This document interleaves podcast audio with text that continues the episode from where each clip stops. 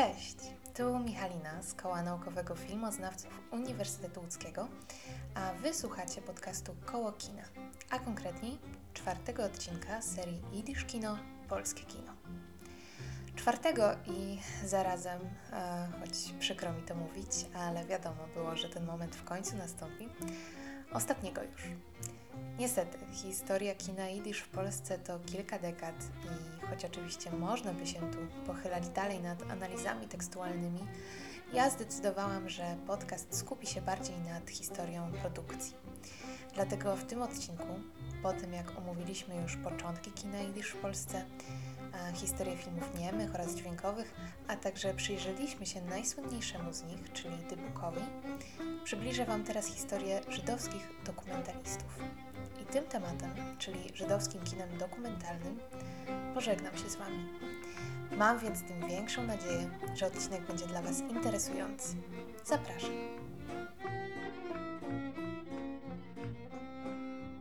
Przedwojenne żydowskie filmy dokumentalne można by podzielić na takie dwie główne kategorie. Co oczywiście nie oznacza, że nie powstawały już żadne inne. Plus musimy pamiętać, że zapewne wiele z tych filmów przepadło w czasie wojny. Część z nich mogła być e, realizowana przez amatorów, poza oficjalnym systemem produkcji. I cóż, e, jestem pewna, że wiele e, filmów po II wojnie i wywołanych przez nią zniszczeniach jest po prostu nieuchwytna. Chodzi mi jednak o naznaczenie jakichś tendencji.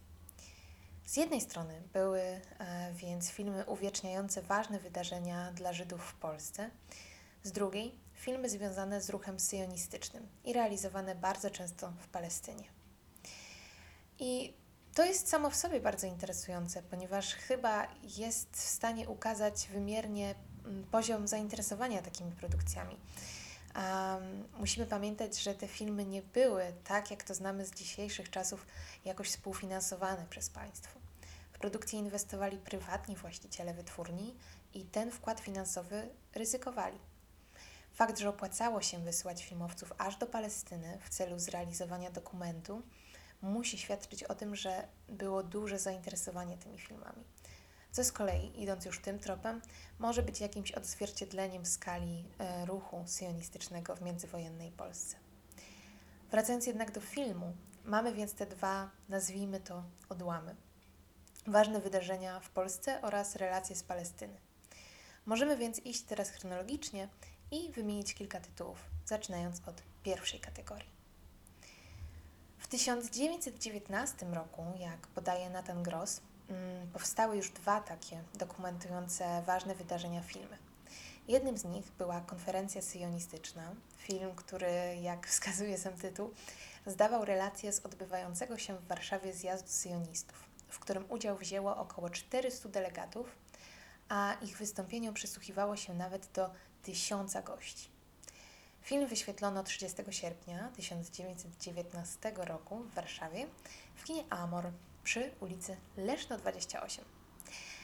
Kolejny taki dokument z tego samego roku to Pogrzeb Dinezona, który ukazywał zaś ponownie, jak tytuł wskazuje, pogrzeb.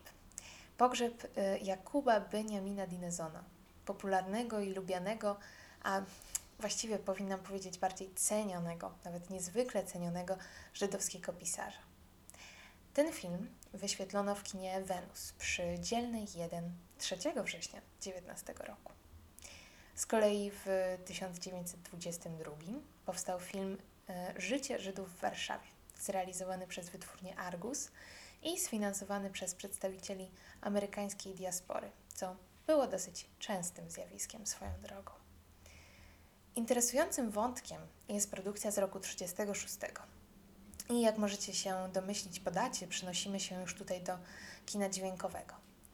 W tym właśnie 1936 roku do Polski przyjechał Włodzimierz Żabotyński, przywódca nowej organizacji syjonistycznej, która była takim radykalnym dosyć ugrupowaniem optującym za emigracją Żydów z Europy Środkowo-Wschodniej do Palestyny. Żabotyński z entuzjazmem został powitany przez ówczesny rząd, został podjęty nawet przez samego Edwarda Rydza Śmigłego, a także złożył w czasie oficjalnych uroczystości kwiaty na grobie nieznanego żołnierza. Wizytę uwiecznić postanowili e, wspomniani już e, wcześniej w podcaście bracia Goskind. Jednak nie otrzymali na to zgody od polskich władz. A jako, że były to oficjalne uroczystości z ich udziałem, no była ona niestety niezbędna.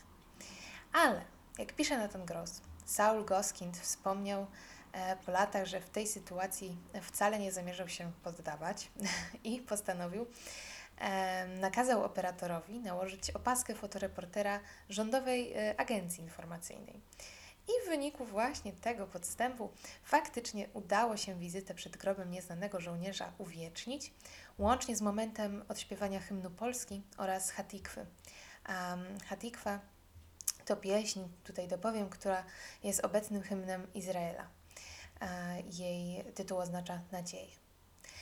I Żabotyński ponoć zakończył wówczas swoje przemówienie słowami Polska żyje, Izrael zmartwychwstanie.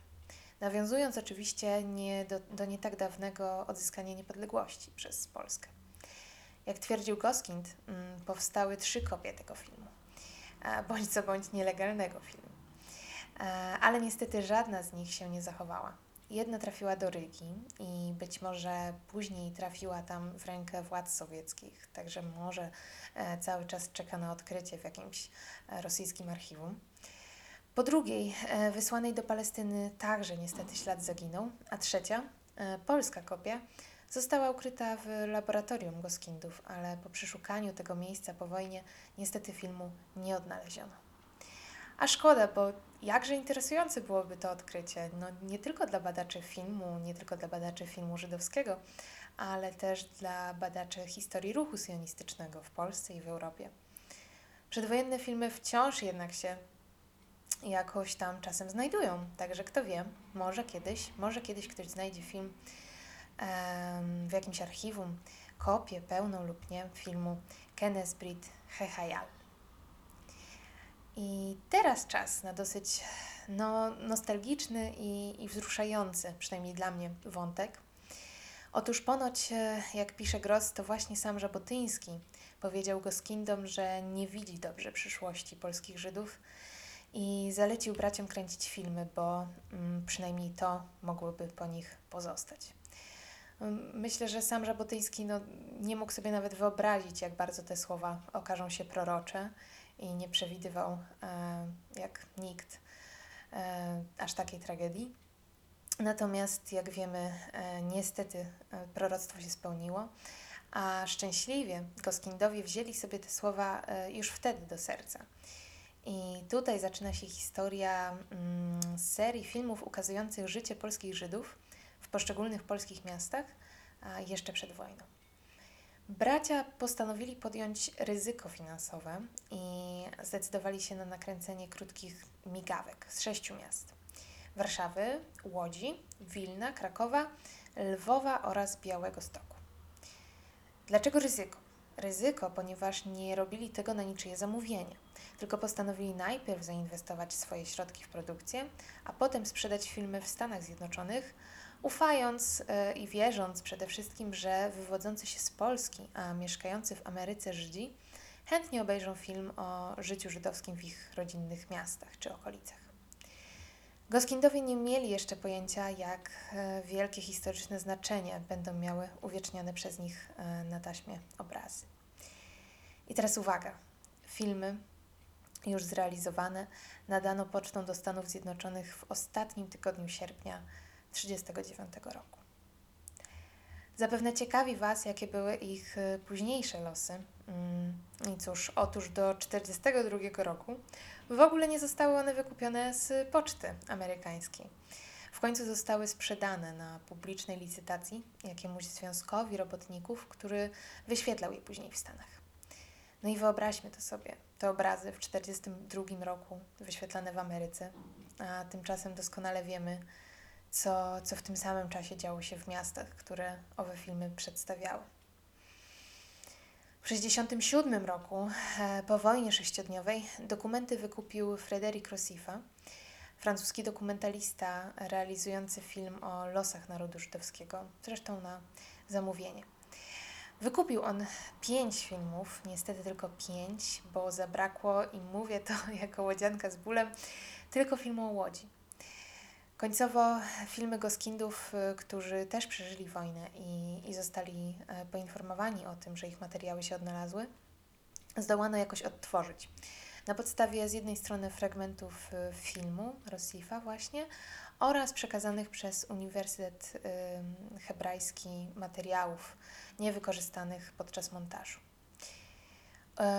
Obecnie kopie filmów przechowywane są w archiwum e, Muzeum Diaspory Żydowskiej w Tel Awiwie. E, wszystkich, wszystkich z wyjątkiem tego filmu o Łodzi.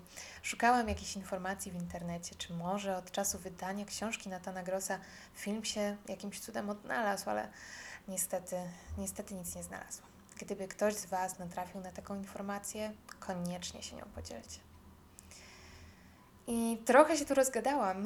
Mam wrażenie, że zboczyłam z tematu.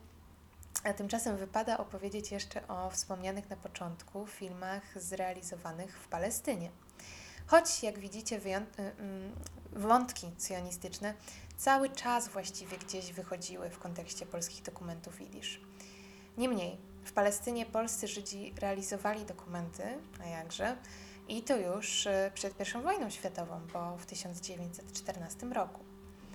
Wówczas to właściciel wytwórni Kosmofilm, Henryk Finkelstein, wysłał, yy, wysłał do Palestyny operatora Stanisława Sebela.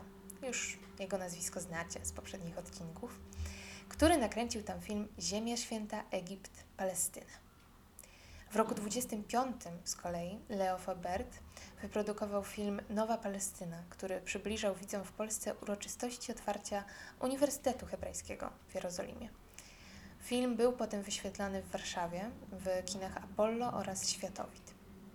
W roku 1931 z kolei, gdy z nowo powstałego gdyńskiego portu uruchomiono linię do Palestyny, powstał średni metraż pod tytułem Wycieczka do Ziemi Świętej. Trzy lata później powstały kolejne trzy filmy o Palestynie: Palestyna odrodzona, Palestyna i targi Lewantu oraz fabularyzowany dokument Aleksandra Forda Sabra, którego sukces i popularność sprawiły, że powstał jeszcze kolejny, kolejny film Świt, Dzień i Noc Palestyny. Jak wspominałam więc na początku, liczebność tych filmów, które tanie w produkcji nie były, a jednak musiały się opłacać, może świadczyć o rozrastaniu się ruchu sionistycznego w latach 30. w Polsce. Na osobne omówienie zasługuje dokument Droga Młodych, a właściwie Mir Kumen On, z którego tytułem być może niegdyś się zetknęliście, bo to chyba najbardziej znany żydowski dokument, w dużej mierze ze względu na twórców. Zrealizował go Aleksander Ford e, na zlecenie lewicowej, uwaga, tym razem antysyjonistycznej partii Bund oraz y, samego sanatorium dla dzieci żydowskich w Miedzeszynie, o którym właśnie opowiadał ten film. Scenariusz napisała na pewno znana Wam z nazwiska działaczka Wanda Wasilewska oraz członek bundu Jakub Pat. Zdjęcia wykonał Stanisław Lipiński, który potem, w czasie wojny i po, kręcił w Palestynie filmy wraz z Józefem Lejtesem. Natomiast muzykę napisał do filmu Hanoch Kon, który był kompozytorem także ścieżki dźwiękowej Dybuka. Film ukazuje życie żydowskich dzieci z ubogich rodzin, które trafiają do międzyrzyńskiego sanatorium i tam odnajdują zdrowie, a także takie osobiste szczęście. Dokument miał bardzo lewicową wymowę. Mówił o solidarności społecznej, nawoływał do solidarności społecznej, bo miał na celu zachęcić do finansowania działalności senatorium, na które łożenia pieniędzy odmówiły w pewnym momencie władze państwowe. W związku z tą treścią dzieło Forda zostało ocenzurowane i nigdy nie miało oficjalnej premiery w Polsce. Szczęśliwie kopie zostały wysłane za granicę i tam wyświetlone, m.in. we Francji, gdzie pokazane zostały oficjalnie w 1936 roku pod tytułem Nous arrivons, a przemówienie przed projekcją wygłosił, uwaga, sam Louis Buñuel. W 1944 roku, dysponujący kopią filmu w Wielkiej Brytanii, Stefan Osiecki opracował jego krótszą wersję i zatytułował ją Dzieci powinny się śmiać. Nową wersję opatrzył informacją o tym, że zarówno podopieczni, jak i ich wychowawcy z Mieceszyna zostali zamordowani przez nazistów w 1942 roku. Film przetrwał więc wojnę i mimo, że zmienił trochę kontekst, mm, wciąż, y, wciąż ogląda się go świetnie. Ja na przykład pierwszy raz w życiu miałam z nim styczność podczas y, świetnej wystawy Przyszłość będzie inna w warszawskiej Zachęcie, ale da się go bez większego problemu znaleźć i zachęcam Was do tego serdecznie, bo naprawdę robi on y, wielkie wrażenie. Teraz czas na taki epilog naszej historii. Nie muszę nikomu tłumaczyć, w jaki sposób wybuch II wojny światowej przerwał rozwój żydowskiej kultury w Polsce. Nie oznacza to jednak, że był to jej definitywny koniec i definitywny koniec y, kina jidysz w naszym kraju. Po wojnie powstało jeszcze kilka filmów w tym języku. Większość z nich to były właśnie dokumenty, dlatego temat dzisiejszego odcinka stanowi dobry punkt wyjścia do podsumowań. Pierwszym powojennym filmem żydowskim w Polsce, a przynajmniej tak sprawę przedstawia na podstawie swoich badań Nathan Gross, było żydowskie osadnictwo na Dolnym Śląsku. Jak wskazuje sam tytuł, dokument ukazuje Żydów osiedlających się na Dolnym Śląsku po powrocie z tułaczki wojennej, z Związku Radzieckiego, z obozów koncentracyjnych, a także ukazani są przesiedleńcy z dawnych kresów.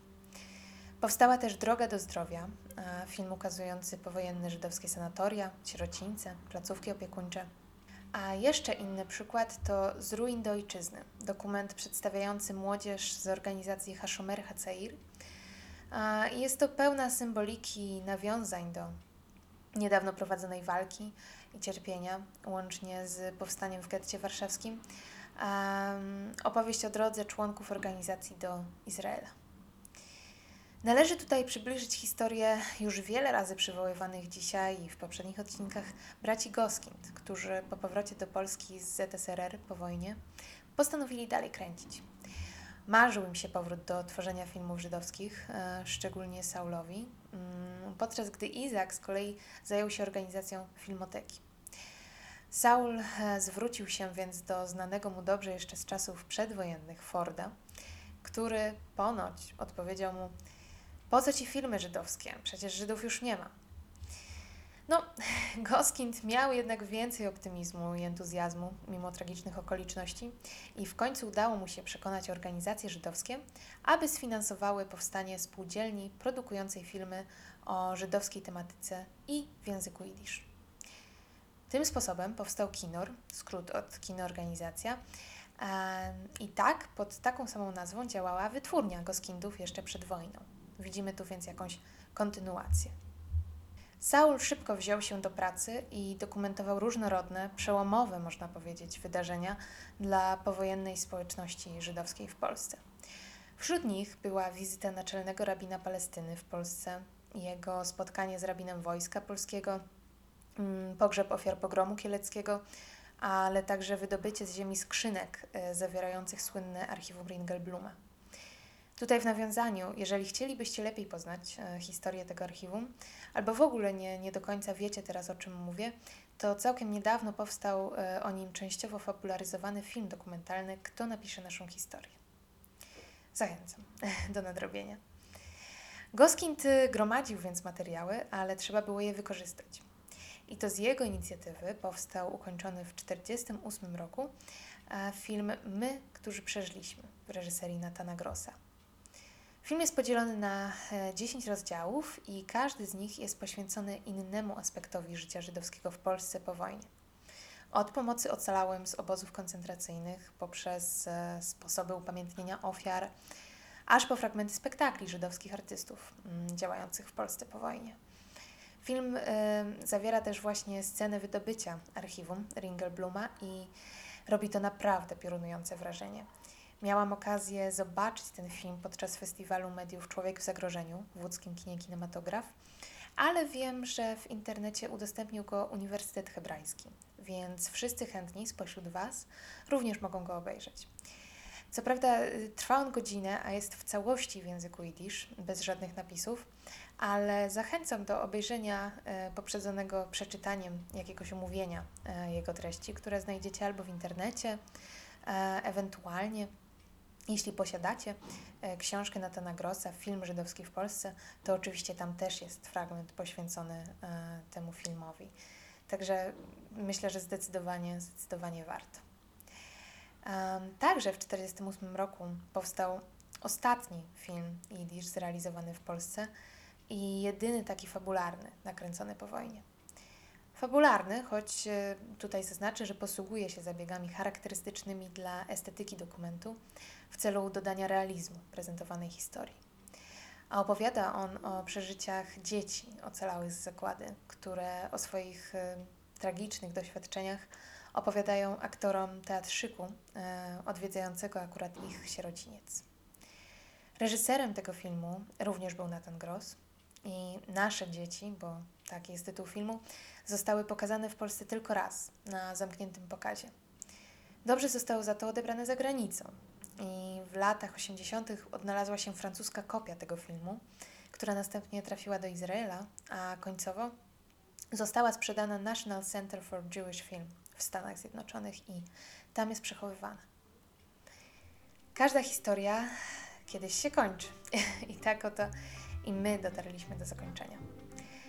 Historia filmu Jidysz w Polsce jest dla mnie niezwykle fascynującym, transnarodowym, sentymentalnym na swój sposób zjawiskiem. Jeżeli podcast sprawił, że choć jedna osoba zainteresowała się nim bardziej, może sięgnęła nawet po jeden z zachowanych filmów, to dla mnie największa radość. Jak zawsze polecam Wam lekturę książki Film Żydowski w Polsce Natana Groza i bardzo dziękuję Wam, słuchaczom, za przemiły odzew i za spędzony wspólnie czas przede wszystkim. Dziękuję również kolegom i koleżankom z Koła Naukowego Filmoznawców i zachęcam Was teraz do słuchania innych serii podcastu Koło Kina, właśnie w ich wykonaniu. A dank, czyli dziękuję w języku jidysz. To było Jidysz Kino, polskie kino. Cześć!